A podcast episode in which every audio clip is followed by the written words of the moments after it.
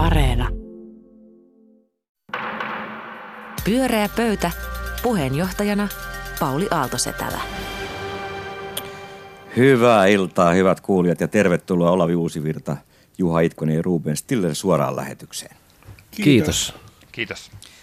Te olette valmiina kertomaan ja olemaan eri mieltä toistenne kanssa tarvittaessa. Ei ole pakko olla, mutta se on tämän ohjelman yksi, yksi juju vähän, että kuullaan uskomattomia näkemyksiä uskomattomasta maailmasta, ja sitten niitäkään voi vähän kinata lämmihenkisesti. Juuri näin. Oletteko? Mm-hmm. Olemme valmiina. Valmiina. valmiina. Erinomaista. Lähdetään ajankohtaisella aiheella, nimittäin Suomihan on pärjännyt tässä covid yhdeksäntoista kriisissä aika hyvin. Meillä on kohtuullisen vähän verrattuna moneen muuhun maahan kuolonuhreja tai tehohoitopotilaita. Mutta yksi asia on ollut kovin vaikea tälle hallitukselle päättää, ja niinpä me nyt päätämme sen heidän puolestaan ja linjataan se pois kuleksimasta. Se aihe on kasvomaskit. Et Suomi on oikeastaan ainoita maita, joka tätä yhä, yhä jahkailee, ja eilen kansliapäällikkö Kirsi Varhila päätti tilata selvityksen, pitäisikö kasvomaskeja käyttää ja mitä niitä edut ja haitat oikein on. viisikymmentä muussa maassa ne on jo käytössä ja pakollisia. Ja nyt sitten, arvoisat ministerit, niin haluaisin kuulla teidän päätösesityksen kaikkien kuulijoiden iloksi tästä kasvomaskiasiasta. Ja ministeri Uusivirta, ole hyvä.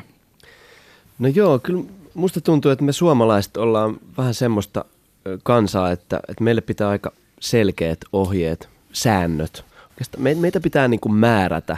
Että vähän sama kuin jos meille sanottaisiin, että, että niitä olisi tosi hyvä, jos te maksaisitte veroja, että se auttaisi ihan tosi paljon tätä yhteiskuntaa. Niin, se niin olisi tota, niin se, se, ne jäisi maksamatta, tai luultavasti me maksettaisiin silleen vähän niin kuin kitsastelle jotain, mutta tota, mä luulen, että, että jos tutkijat on sitä mieltä, että, että se näiden niin kuin Tota, ra- rajoitusten purkamisen yhteydessä olisi elintärkeää, niin kyllä kyl, kyl melkein pitäisi sit sa- sanoa aika suoraan, että et mas- maskit on pakollisia, niitä on pakko käyttää, koska myönnän myös itse käsi nousee täällä, että varmaan en, en niin hanakasti sitä, sitä pukisi, pukisi päälleni. Se on epämiellyttävä. Mä näin kyllä yhden videon, missä, missä amerikkalainen oli leikannut reijän siihen naamaan, niin paljon helpompi sitten hengittää. No, no sitten kansliapäällikkö Stiller, niin mikä teidän näkemys on? No ilman muuta ainakin äh, pitäisi T H L antaa suositus, ja kun katselin eilen äh, sosiaali- ja terveysministerin kansliapäällikkö Kirsi Varhila, äh, Varhila A-Studiossa ja kuuntelin hänen argumentaatiotaan, niin täytyy sanoa, että Varhila ei vakuuta, ei todellakaan minua kansalaisena. Hänhän aikaisemmin sanoi tälle T H L-johtajalle Tervahaudalle, joka oli ehdottanut näitä, että se oli hänen Tervahaudan yksityisajattelua. Ja nyt minkä takia tässä nyt jahkaillaan ja perustetaan jotain toimikuntaa, joka katsoo lasittuneesti kampaviineriä kokouksissa? No sen takia, että ilmeisesti jonkun pitää pelastaa kasvonsa. Tästähän on tutkimustietoa, niin kuin esimerkiksi professori Lasse Lehtonen on sanonut vaikka kuinka paljon, ja Saksan tiedeakatemia on antanut oman lausuntonsa, niin mikä tässä nyt on niin vaikeaa? No linjaappa sinä nyt, että milloin sitä pitää käyttää vai pitääkö käyttää? Pitää, sitä pitää käyttää esimerkiksi kaupassa ja semmoisissa tilanteissa, jotka ovat erityisen riskialttiita. Ja mun täytyy kertoa, että mulla ei ole kasvomaskia, mutta yritän hankkia sellaisen. Hyvä. Sitten kulttuuri- ja liikenneministeri Itkonen, olkaa hyvä. Mm. No sitähän on jahkailtu sen takia, kun se on ollut kuitenkin, niitä maskeja ei ollut saatavilla. Tämmöisiä professionaaleja, se, että jos ihmiset alkaa niitä itse kyhäämään, niin siitä on käsittääkseni perustelusta tulee epäilyksiä, että kuinka paljon siitä on hyötyä ja minkä verran siitä on aivan haittaakin, että virukset siellä muhii siellä, ihmiset sairastuvat. Että mä, mä oon ymmärtänyt, että tämä nyt on vähän tällainen juttu. Ehkä mä oon sitten ymmärtänyt, ymmärtänyt viestin väärin. No en, ei niitä tänne tarvita. Mennään rohkeasti. Okay. Hyvä, että uskallisit olla eri mieltä, juu, mutta olet kuitenkin väärässä. Mä oon tässä lähetyksessä pääministerin roolissa. Maskit otetaan käyttöön välittömästi. Eli määräätte maskit. Mm. Määräämme maskit käyttöön. Onko pääministeri Aalto-Setälällä itsellä maski?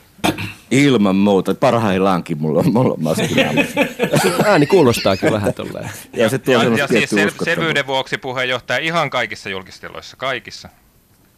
Kaikissa tiloissa, missä on muitakin ihmisiä, voisi lähteä siitä, lähtisi julkisesta liikenteestä ja kohtaavattavissa kirjastoissa voisi sitä hyvin pitää. Ehkä tarvitse sakkoa siitä saada, niin kuin, niin kuin monessa maassa nyt saa.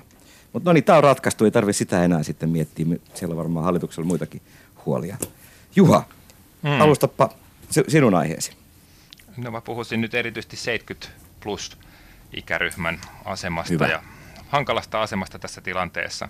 Ja alustan tätä nyt eilen tai pari päivää sitten Helsingin Sanomissa olleella mielipidekirjoituksella yli seitsemänkymmentävuotias nimimerkki kirjoittaa.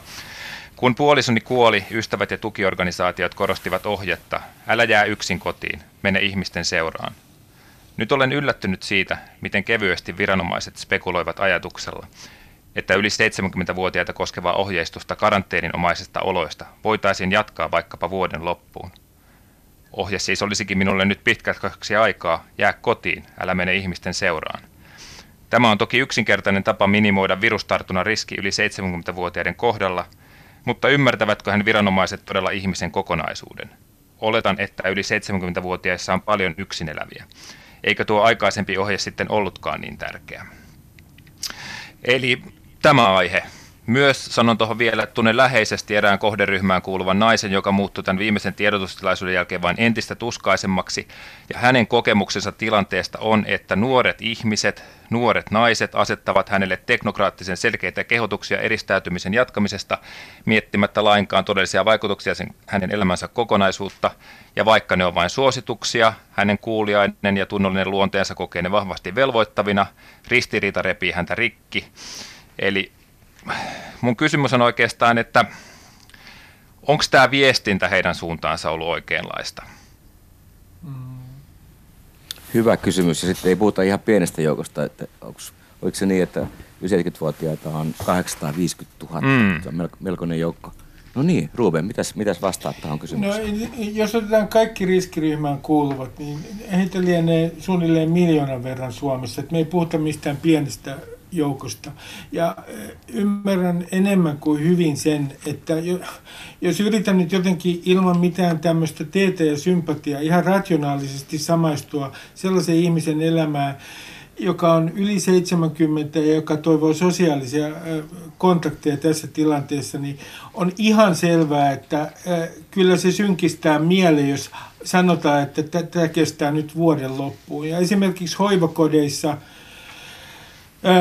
tai vanhusten asuntoloissa tilanne saattaa olla se, jos siellä on ollut tämmöinen epidemia, niin, niin hehän on vielä omissa huoneissaan. Olen kuullut tapauksista, joissa ei pääse ulos. Mitä ratkaisuja tähän olisi? Pari ratkaisua. Tietenkin on ollut näitä niin sanottuja tapaamiskontteja, mutta olisiko mahdollista niin kuin kerta kaikkiaan, jos me saataisiin markkinoille suojavälineitä, niin nämä sosiaaliset kontaktit olisi turvallisempia. Ja sitten tässä on toinen näkökulma myös. Nimittäin, jos sit käy tapaamassa nuorempi ihminen, riskiryhmän jäsentä, niin jos tapahtuukin niin, että tapahtuu tartunta, niin sehän aiheuttaa valtavan syyllisyyden myös. Tämäkin täytyy, täytyy ottaa huomioon. Totta. Mm-hmm. Joo, tota, mulla tulee mieleen, tota, kun Paavo Väyrynen silloin taannoin kysyi, että voiko vitutukseen kuolla. Ja, ja tota, tähänhän sitten myöhemmin on niinku eri, erinäiset lääketieteen Hän asiantuntijat myös. Vast, vastanneet, että, että kyllä, että, että siihen, siihen itse asiassa oikeastaan voi, voi kuolla, että näin, näin voi sanoa. Ja tota, että ihan yhtä lailla tässä pitäisi niin kuin kysyä, että, että voiko, voiko yksinäisyyteen kuolla, voiko eristäytymiseen kuolla. Mä luulen, että vastaus on, on tota samansuuntainen, mm. että, että tässä, jos lähdetään laskemaan sitä, niin kuin niitä menetyksiä, niitä tapauksia, jotka, jotka tota, jotka me menetetään niin kuin tämän eristäytymisen seurauksena, niin, niin tota, se, on, se on tosi vaikea, vaikea kysymys ajatella, että, että mikä, mikä tässä olisi niin kuin oikein, oikea ratkaisu, koska sehän on täysin niin kuin epä, epäinhimillistä. Se on, sehän on käytännössä niin kuin, niin kuin vank, vankeus. Se on vankeustuomio, juuri näin. Onko, onko sitten, jos mä kysyn ensin tuosta viestinnästä, mutta onko lopulta sitten edes viisasta ohjeistaa yli seitsemänkymppisiä pelkäämään nimenomaan tätä koronaa näin paljon, koska yli seitsemänkymppisen elämähän on joka tapauksessa niin kuin elämistä kohonneen riskin kanssa. Siinä voi kuolla tosiaan tähän yksinäisyyteen ja ahdistukseen, joka seuraa tästä eristäytymisestä, taikka sitten voi tulla muita huonoja uutisia, ne on aina todennäköisempiä korkealla iällä, niin että, että tota, onko tässä nyt no. kuitenkin aika niin kuin suoraviivaisesti otettu vaan tämä korona-ajatus ja sanokaa, että tämän koronan takia teidän pitää olla kotona. Tällä hetkellä näillä tartuntatasoilla, mikä meillä on, niin se ei ole kovin todennäköistä saada sitä koronaa. Se on paljon todennäköisempää, että nyt oikeasti tällä hetkellä vaan niin kuin kuolee liikunnan puutteeseen tai ahdistukseen. Ainakin se viesti on mennyt perille ja se on hengenvaarallinen, jossa kehotettiin pysymään kotona. Mm. Yli seitsemänkymmentävuotiaiden on sitten sairaus tai sydänkohtaus tai mitä tahansa syöpätarkistusta, niin se on jäänyt tekemättä. Niin se ainakin on yritetty nyt sitten korjata, eikö ole yritetty antaa sellaista viestiä, että käykää lääkärissä huolimatta siitä, että korona vaan niin kotiin oven ulkopuolella. Niin. Olisiko, olisiko tässä siis ollut alun perin, tietenkin mikä on painanut koko ajan tässä argumentaatiossa, on tämä sairaalakapasiteetti. Se on vaikuttanut tietysti näihin varoituksiin. Ja, ja, ja, ja toinen asia sitten on tietenkin se, että meidän strategian, nykyisen valintostrategian takia... Pyöreä pöytä. Pyöreä pöytä jatkaa ajankohtaisilla teemoilla. Kiitos Juha Itkonen. Ja Ruben, sano vaan lausen loppuun, olit puhumassa niin, meidän, meidän hybridistrategiasta. Mä, mä sanon, mä sanon näin, että tämä strategia vaikuttaa siihen, että kun tätä yritetään hallitusti niin kuin tällä hybridistrategialla hoitaa, niin silloin kun tämä epidemia kuitenkin laajenee täällä populaatiossa, niin maallikkona olen ymmärtänyt, että riskiryhmien tietenkin tartuntariski kasvaa. Ja se tulee olemaan tässä myös yksi ongelma. Joka taas vie hoitokapasiteettia, totta. Mm. Olavi, ja, ja mistä sinä haluat suosituksiin. Puhua? Niin, kyllä. No kuule, äh, minä haluaisin no, kuule. puhua seuraavanlaista aiheesta. Äh, mä olin Rautakaupassa tässä äh, päivänä muutamana ja, ja haluaisin vähän kertoa mun koke- kokemuksistani tähän. Avaa ava, ihmeessä. En nyt, en nyt paljasta tämän Rautakaupan tarkemmin, että mistä Rautakaupasta oli kyse, mutta tota, koska olemme Yleisradiossa, emme saa mainostaa tämän tiettyä Rautakauppaa edes vahingossa, mutta tää, täällä Rautakaupassa oli siis valtava määrä ihmisiä. Se oli aivan täynnä, siis se oli aivan tupaten täynnä se Rautakauppa ja, ja siellä ei, ei ollut yhdelläkään ihmisellä kasvomaskeja, ei yhdelläkään ihmisellä ollut, ollut tota suoja, suojakäsineitä ja, ja sie, siellä tota niinku hipel, hipelöitiin niitä jakoavaimia ja, ja tota grilliharjoja ja, ja tota niinku niin kuin olisi vuosi kaksituhattayhdeksäntoista ja samalla tavalla niin kuin ka- kaupoissa on jotenkin on tullut esille tavallaan tai jotenkin ilmassa on väreillyt vähän niin kuin tämmöinen ikään kuin semmoinen fiilis, että kun ikään kuin kriisi olisi ohi, ikään kuin ei mitään koronavirusta enää olisikaan ja tota, varsinkin jotenkin se korostuu musta tämmöisinä aurinkoisina päivinä kuin tänään, että Et, en mä tiedä, vaikuttaako jotenkin se, että, että kun katsoo ikkunasta ulos, niin jotenkin, että et se ei, se ei vaan niin kuin tunnu millään tavalla mahdolliselta, että, että meillä olisi tota, pandemia päällä. Oletteko te havainnut tämmöistä sama, samanlaista ikään kuin, onko kyse sitten jonkinlaista kyllästymisestä, että et meillä on, et on tullut niin kuin kuppi täyteen tätä koronaa ja sitten sit me ollaan vaan jotenkin, u- uutisvirtaankin on alkanut tulla tämmöisiä ikään kuin hieman po- positiivisempia äh, tota, vivahteita. Niin, tota, hyvä kysymys. Niin, ja, ja miten, mm. onko tämä nyt sit, käykö, koituuko tämä nyt sitten meidän kohtaloksemme, että me tavallaan niin kuin luovutetaan, äh, tota, painetaan menemään niin, niin, kuin, niin kuin ennenkin ja, ja, tota, ja sitten homma, räjä, homma räjähtää käsiin, vai onko tässä sitten tavallaan kyse tämmöisestä ihan terve, terve henkisestä ylireagoinnin jälkeisestä perspektiivin skaalaamisesta tai jotain tämmöistä. Et, et, mitä te ajattelette? Mm. Niin, tottumisesta. Niin. No mitäs, mitäs ajattelee Juha? No tunnistan kyllä tunnelmat, että kyllä tuolla näkee sellaista, sellaista vapautumista ja sitä mä en osaa sanoa sitten, että, että on mahdollista, että siitä tulee sitten kallis lasku. Mutta mun mielestä se on kuitenkin suunta, se on niinku luontainen suunta ja se on oikeastaan se, mihin meitä nyt kuitenkin, oikeastaan voisi sanoa, että vähän ympäri maailmaa ohjeistetaan etenemään et, et kohti niin kuin jonkinasteista normalisoitumista. kyllähän tuo käytös johtuu myös siitä, että signaloidaan rajoitusten asteittaista purusta. Ja tota, mun mielestä on niin kuin luontaista, ei, pelko on myös hirveän vaarallista. Me ei voida olla niin kuin hirveän peloissaan koko aikaa. Niin, pelko on niitä rajoitteitakin suurempi ymmärrystä. Se on niin kuin, niin kuin Churchill sanoi, että the only thing to fear is fear itself, niin kyllä, se, kyllä se, sitäkin lausta kannattaa ajatella. No Ruben, oletko nähnyt tällaista riehaantumista? Olen, olen ja tunnistan sen tietyllä tavalla itsestäni. Nimittäin otetaan hmm. esimerkiksi tämä hissin nappula, jota pelkäsin yhdessä vaiheessa ihan helvetisti, pardon my language. Ja, nyt ja olet tuota, päässyt hissille ja johonkin kerrokseen. Nyt, olen, nyt, nyt säätän... Nyt saatan, äh, siis en mieti koko ajan sitä, että oliko minulla hanska kädessä, mutta pesen tietysti kädet, kun tulen himaan ja pidän tietyistä jutuista erittäin tarkasti kiinni.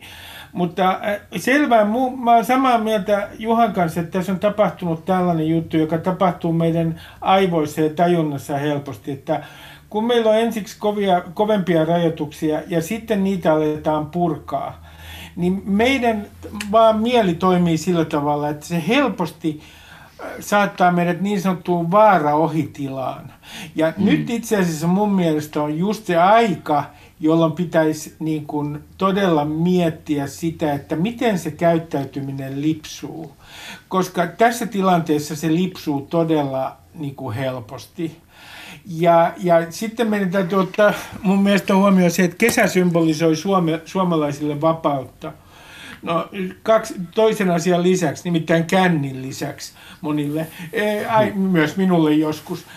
Niin, niin tota, t- jos mä ajatellaan esimerkiksi noiden terassien avaamista, niin tulee tämä niinku, kysymys, että kun te, me ollaan kuitenkin aika humalahakuista kansaa, niin kuinka hyvin siellä nyt sitten pidetään humalassa turvaväliä. Ei se ainakaan Tukholmassa ole onnistunut. Mm. No ei, mutta se, mä huomasin, Mut että etätyöhän jatkuu sillä kesän yli, mutta mm. me kuitenkin työläiset voidaan mennä sitten etätyöläisesti niihin terasseille jatkamaan niitä töitä. Joo, itse muistan siis, että mulla se meni oikeastaan aika veitsellä leikata, että ko- kolme vai neljä kertaa mä kaupassa tota, jaksoin käydä suojakäsineet kädessä, mutta sitten mä Sitten mä en vaan enää jaksanut laittaa niitä käsiä, sitten mä hiplailin niitä avokaadoja. Avokaadothan on pahimmat, koska sun pitää kokeilla niitä jokaista lö- lö- löytä, löytääkseen sen oikein avokadon. Ja sä samalla tiedät, että jokainen ihminen, sun edeltävä ihminen on myös hiplaillut niitä jokaista avokaadoja. Että et jos me lasketaan nämä niin pelkästään avokaadokosketusten määrät, niin jokaisen, jokainen avokaado saa niin kuin noin kaksituhatta kosketusta. kaksituhatta eri niin, ihmistä, ku... tämä on siis niinku fakta, tämä on tieteellinen fakta. Kuinka monta tuhatta litraa siihen meni, tuli myöskin ympäristörikos. Niin, kyllä, kyllä. Niin, mutta jos jotenkin oikein syyllistetään itseämme. Ja, ja kuitenkin faktahan on se, että eihän se ole mihinkään kadonnut se, se virus, että eihän se niinku tar- tartuttavuusluku ole tota, vielä missään turva, turvarajojen. Sehän tässä tekee psykologisesti kauhean vaikean tilanteen, koska tota, jotenkin normaali odotus olisi se, että me oltaisiin kärsitty jonkun aikaa ja sitten se olisi ohi ja sitten voimme vapautua, mutta että tämä ei nyt, tämä ei toimi niin. Et me ei jotenkin muisteta, että se tautihuippuhan on, onko se nyt elokuussa vai syyskuussa tämänhetkisten laskelmien? Niin se riippuu skenaariosta, mutta kaikissa tämä kestää vuoden, mutta jos me oltaisiin lukittujen ovien takana, niin tietysti vähän vähemmän aikaa, mutta näin, näin ei mikään maa pysty tekemään. Niin kun se, sen lukittujen ovien takana, siinähän on just se ongelma, että, että me voitaisiin joutua olemaan siellä vaikka kuinka kauan. Ja tota, se on se odotus siitä, että tuleeko se rokote. Ja jos ei sitä tule, sit, niin sitten joka tapauksessa meille tulee niin kun ovet auki ja toinen aalto. Niin, yksi strategia on, että sairastukaa niin kuin maltillisesti säädellyssä määrin. No se on niin aika mielenkiintoinen mm. linja. Vai mitä Ruben yritit sanoa? No, no joo, se on hyvin mielenkiintoinen linja. Ja sitten pitää tässä, kun tuli tämä hallituksen työryhmän raportti, näiden viisaiden raportti, niin muistaa aina se, että malli on malli ja sitten todellisuus on jotain toista. Että helposti näissä, kun julkisuuteen esitetään näitä skenaarioita, niin ne näyttää kauhean täsmälliseltä, mutta otan yhden esimerkin, nämä tartuntaluvut, niin niin kuinka varmoja sitten voidaan olla, että ne todella osuu ihan oikeeseen. Että tota, mä pelkään ja huomaan sen myös itse omassa käyttäytymisessäni, niin tämmöisiä tämmöistä vääränlaista kontrollifantasiaa, että luulee, että asiat on paljon paremmin hanskassa kuin ne on. Jos mä otan kaupan esimerkiksi, niin mikä on, mitä on vaikea niin kuin maallikkona tajuta? Otetaan se ää, Olavin avokado, joka on loistava esimerkki. Sitten siinä on vieressä ehkä päärynä ja sitten siellä on joku meloni tai jotain muuta. No sitten ajatellaan näin, että ihmiset ei nyt kokeile niitä kaikkia samalla tavalla kuin avokadoja. Sitten meidän pitää tehdä todellisuusjakautuma siitä, mistä saa todennäköisemmin tartunnan. Aika vaikeaksi menee. Pyöreä pöytä. Pyöreä pöytä ja suora lähetys. Minä sanoa studiossa, mutta studiossa ei ole juuri ketään ää, muuta kuin ääni tarkkaili ansiokkaasti. Langoilla Olavi Uusivirta, Juha Itkonen ja Ruben Stiller. Ja Ruben, sinun aiheesi on lähetyksen viimeinen. No siis nostalgia tällä pukkaa. Siis olen huomannut itsessäni tällaisen piirteen, että jopa Lasse Vireni juoksu taas kerran niin kuin maittaa YouTubessa. Ja, ja tota, katson Spede-showta aina välillä. Spede on nyt jollain tavalla niin kuin mun mielestä ehdottoman hyvä lääke koronaa. Ja tota, tämä nostalgia on mun mielestä aivan ymmärrettävää, se kai liittyy tähän ikäänkin ja varsinkin tähän niin kuin vaaran tunteeseen. Sitä jotenkin ja pakenee tylsyyteen. ja tylsyyteen ja pakenee historiaan tietyllä tavalla. Ja nyt mä kysyisin teiltä, että jos teillä olisi aikakone, niin mihin, minkälaiseen tilanteeseen ja minkälaiseen maisemaan te matkustaisitte aikakoneella taaksepäin? Nyt saa olla nostalgikko. Ja myös, minkälaista tapahtumaa te haluaisitte niin kuin oikein tirkistellä? Kenen elämää, kenen kenties suurmiehen elämää? Ää, to, ää, itsellänihän tämä on aina Spede, tämä vastaus, mutta tota, mitäs teillä? Ja saat kohta perustella tuota Spedeä vähän, mutta ensin hei, niin Olavi, kukas haluaisit olla ja minä vuonna elää? No tota... Tämä on sulle Kyllä tuttu mä... juttu, ei näyttelijänä, Ta... tämä on mitään uutta. Tämä on mulle tuttu juttu. Mä, mä itse asiassa tota, mä haluaisin olla joku, ö, joku taidemaalari tuhatyhdeksänsataaluvun ensimmäisen vuosikymmenen tai parin ensimmäisen vuosikymmenen aikana. Ja tota, jotenkin itse asiassa, ja, ja kaksi aika, tämmöisen aikahypyn mä haluaisin tehdä, että mä haluaisin niin kuin ensin elää ajassa juuri ennen ensimmäisen maailmansodan syttymistä ja sitten skipata ne äh, sodat ja sitten hypätä suoraan siihen äh, tota, aikaan toisen maailmansodan jälkeen. Mm-hmm. Eli niinku tämmönen, tämmönen tota jatkumo. Et ja sit mä jotenkin ajattelen tätä niinku, ää, jotenkin taiteen tai, tai taiteilijoiden vinkkelistä, että et jotenkin toi varsinkin, varsinkin niinku tuhatyhdeksänsataaluvun alku, alkupuolisko oli semmoista niinku poreilevaa aikaa, että et oli tosi paljon tavallaan löydöksiä tekemättä. Se oli semmoista niinku löy, löytämisen aikaa. Ja oli, se, oli tavallaan, jos ajatellaan niin kuin modernismia, että oli vielä jäljellä jotain ikään kuin uutta löydettävää. Et nythän, nythän kaikki on jo löydetty ja nyt meillä on vaan tämmöinen niin kuin iso, iso Photoshop, josta me voidaan niin kuin yhdellä klikkauksella sitten valita niin kuin kubismit ja impressionismit ja, ja muut. Että, et jotenkin tämä on vähän tavallaan niin kuin, vähän surullista, surullista aikaa, niin kuin, kun, kun tietyllä tavalla... Niin kuin mo- monien tota, ja ihan populaarikulttuurinkin näkökulmasta tuntuu, että, että on, on tavallaan niin kuin se, se huippu elinkaaren, elinkaaren tota korkea kohta on niin kuin, äh, ohitettu ja nyt, nyt ollaan siirrytty tähän loputtoman kertauksen, loputtoman retroilun aikaan, mikä sekin on ihan hauskaa, mutta, mutta kyllä se on aika, aika, aika kiva olla tota, jotenkin tekemässä niitä, saada se löytämisen euforia. No niin, ah, mielenkiintoinen vastaus. Mm. Juha, keksitkö jo itsellesi? Juu, juu, siis tämä on helppo. Mä palaisin ihan tälleen henkilökohtaisista nostalgisista syistä yhdeksänkymmentäluvulla, jolloin itse oli nuori ja yhdeksänkymmentälukuhan on seitsemänkymmentäluvulla syntyneen niin kuin kuusikymmentäluku. Ja, ja tota, ehkä just sinne johonkin vuoteen yhdeksänkymmentäkuusi, kun lama on ohi ja nousikausi alkaa kutittelee ja Nokia on nousussa ja, ja, ja tota, Euroopan unioni on juuri liitetty ja rajat aukeaa ja uskomme liberalismin ikuiseen voittoon.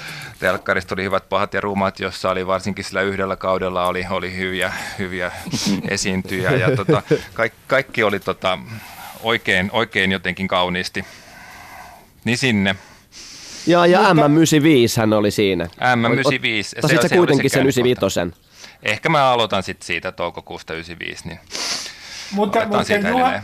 Mutta Juha, jos, halu, jos sä, sä palata semmoiseen aikakauteen, taaksepäin vielä, tuhatyhdeksänsataaluvulla esimerkiksi, mihin aikakauteen sä palaat? Ja vielä, vielä kauemmas vai? Vielä kauemmas, koska mulla on ihan selvä vastaus tähän, että mä haluan kaksikymmentäluvun Berliiniin tai sitten Joo. siihen aikakauteen Viiniin. Joo. Pitäisi opetella saksaa, kun Freud eli siellä. kaksikymmentäluku tuli mullekin kyllä mieleen. Kultainen kaksikymmentäluku. Niin joku puoli niin. siitä kyllä, joo. Mutta se, se on vähän semmoinen hämärämpi, että se käsitys siitä perustuu johonkin Sylvesterin romaaneihin ja, ja muihin tämmöisiin niin sekundäärilähteisiin. Et otin mut, nyt eka ton yhdeksänkymmentäluvun. Mutta toisaalta sitten taas niin se viidenkymmenenluvun jälleenrakennu, jälleenrakennusaika, semmoinen optimismi. Niin. Ja tavallaan, että okei, nyt kaikki on, kaikki on mahdollista ja... Huomaan tässä sen yhteisen piirtein, että me ollaan kaikki hakeutumassa tällaiseen niin kuin jonkun kriisin jälkeisiin aikoihin, että me tavallaan... Joo, joo se on hyvä pointti. Mutta on toinenkin, on toinenkin, paitsi siis, mä vastaan nyt minkä takia Spede. Spede ja Freud no niin. siis on molemmat tässä mainittu. Mutta tota, Spede sen takia, että, että hän jollain tavalla symbolisoi mulle sellaista, johon minäkin joskus äh, tuota, tunnen kyllä nostalgiaa yhtenäiskulttuurin aikaan ja siihen, kun me liimauduttiin televisiovastaanottimien ääreen ja oli yhteinen, hyvin yksinkertainen puheenaihe televisio-ohjelmista. Ja sitten toinen semmoinen vuosikymmen, johon mä haluan ehdottomasti palata, tietenkin haluan palata nuoruutensa, on tietynlainen painoton tila kahdeksankymmentäluvulla, jolla se oli aivan uskomatonta se usko tulevaisuuteen, esimerkiksi sen suhteen, että miten saa duuneja. Se oli niin kuin, ei, eipä siinä niin kuin kauheasti media-alalla kahdeksankymmentäluvulla niin tunnettu mitään suurta angstia. Joo. Kaikki oli mahdollista. Niin.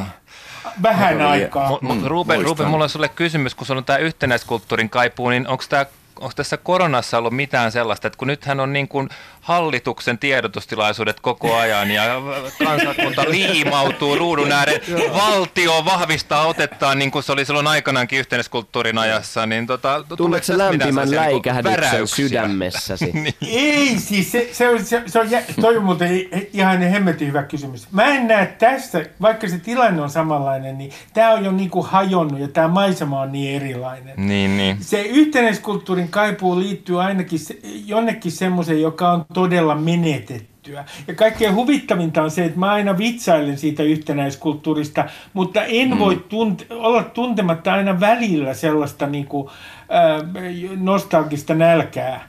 Ja sen huomaa mm. erityisesti, kun katsoo mitä klippejä katsoo YouTubesta. Siis eihän sitä tiedä vaikka... Sitä... Niin, sano vaan Olavi. Niin, mä kaipaan sitä, kun kaikki katsoi samat ohjelmat, ja sä, sä voit olla varma siitä, että niin kuin jokainen muu on nähnyt sen, mm. sen saman, sa, saman tota Twin Peaks-jakson, mutta nyt kaikki katsoo eri ohjelmia, ja tota, mm. että se on jotenkin niin kuin sitä, si, semmoista, sitähän se yhtenäiskulttuuri oli, kun oli vaan ne kaksi kanavaa, ja mä muistan, kun se kol, kolmos kanava tuli, niin kuinka kova juttu se oli, ja meillä, mä, me ei saatu edes sitä, kun me asuttiin Karkkilassa, meillä oli pitkän aikaa vaan ne kaksi kanavaa edelleen. Onkohan tämä nyt joku kun yleinen sairaus? Muutettiin Helsinkiin ja oli nämä jonnekin kaapelikanavat. Mutta eihän tässä tiedä, vaikka, vaikka tässä nyt sitten kävisi niin, että tässä pitemmällä tähtäimellä vastataan tähän teidän yhtenäiskulttuurin kaipuuseen, koska jos tämä lähtee menemään siihen suuntaan, että rajat menee enemmän kiinni ja meidän täytyy niin kuin kauhuissamme ja peloissamme olla omissa maissamme ja muutenkin maailma lähtee sulkeutumaan suuntaan, jotain muuten noin kauheasti liputa, mutta voihan se sitten tuoda meille sellaisen ihanan yhtenäiskulttuurin ja tällaisen suomalaisen siis lintukodon takaisin. Niin, Tietyllä mä, tavalla mä, se... Mm, sano sano vaan, Ei no, mä niin, vaan mietin, kun on ollut ihana kävellä Helsingissä, kun täällä on ollut tavallaan ehkä saman verran ihmisiä kuin tuhatyhdeksänsataaluvun alussa. Niin se on, on tavallaan, kun tää on ollut ihan tämmönen aikakone, todellinen aikakone, rea- tosiaikainen larppi. Tässähän se ongelma on se, että, että jos nyt sitten tulisi jonkinlainen yhtenäiskulttuuri, niin se tarkoittaa myös autoritäärisyyden paluuta. Niin, sen takia me sitä ei toivo. Se edellyttäisi hyvin tapahtunut? konservatiivisia ja autoritäärisiä arvoja. Hmm. Nythän me totellaan kyllä kuuliaisemmin kuin koskaan historiamme aikana. Kyllä. Kaikki pysyy mm. kotona kiltisti. Niin, no ja tekin haluatte ne kasvoismaskit, vaan te haluatte yhä vaan tiukempia ohjeita. Kyllä, kun kaipaatte autoritäärisyyttä. Niinku, jos te mm. vertaatte niinku Sanna Marinin, Sanna Marinin auktoriteetti ja Urho Kekkosen auktoriteetti, niin se on eri tavalla muodostunut. Pyörää pöytä. Tietyllä tavalla joo. No niin, pyöreän pöydän jäsenet kaipaa menneisyyteen. Mä kaipaan kyllä tulevaisuuteen enemmän. Pois mihin vuoteen tulevaisuudessa? Takaisin ihmisten. Mä, mä kaipaan tulevaisuuteen vuoteen kaksituhattakolmekymmentäseitsemän. Mutta kiitoksia Olavi Uusivirta, Juha Itkonen ja Ruben Stiller. Te puhuitte hyvin ja olitte, olitte tätä oikein nokkelia ja, ja, ja hauskoja. Ja mä luulen, että kuulijatkin nauttivat lähetyksestä. Ensi keskiviikkona puhumme jostain aivan muusta. Minun nimeni on Pauli Aalto-Setälä. Hei. Pyöreä pöytä.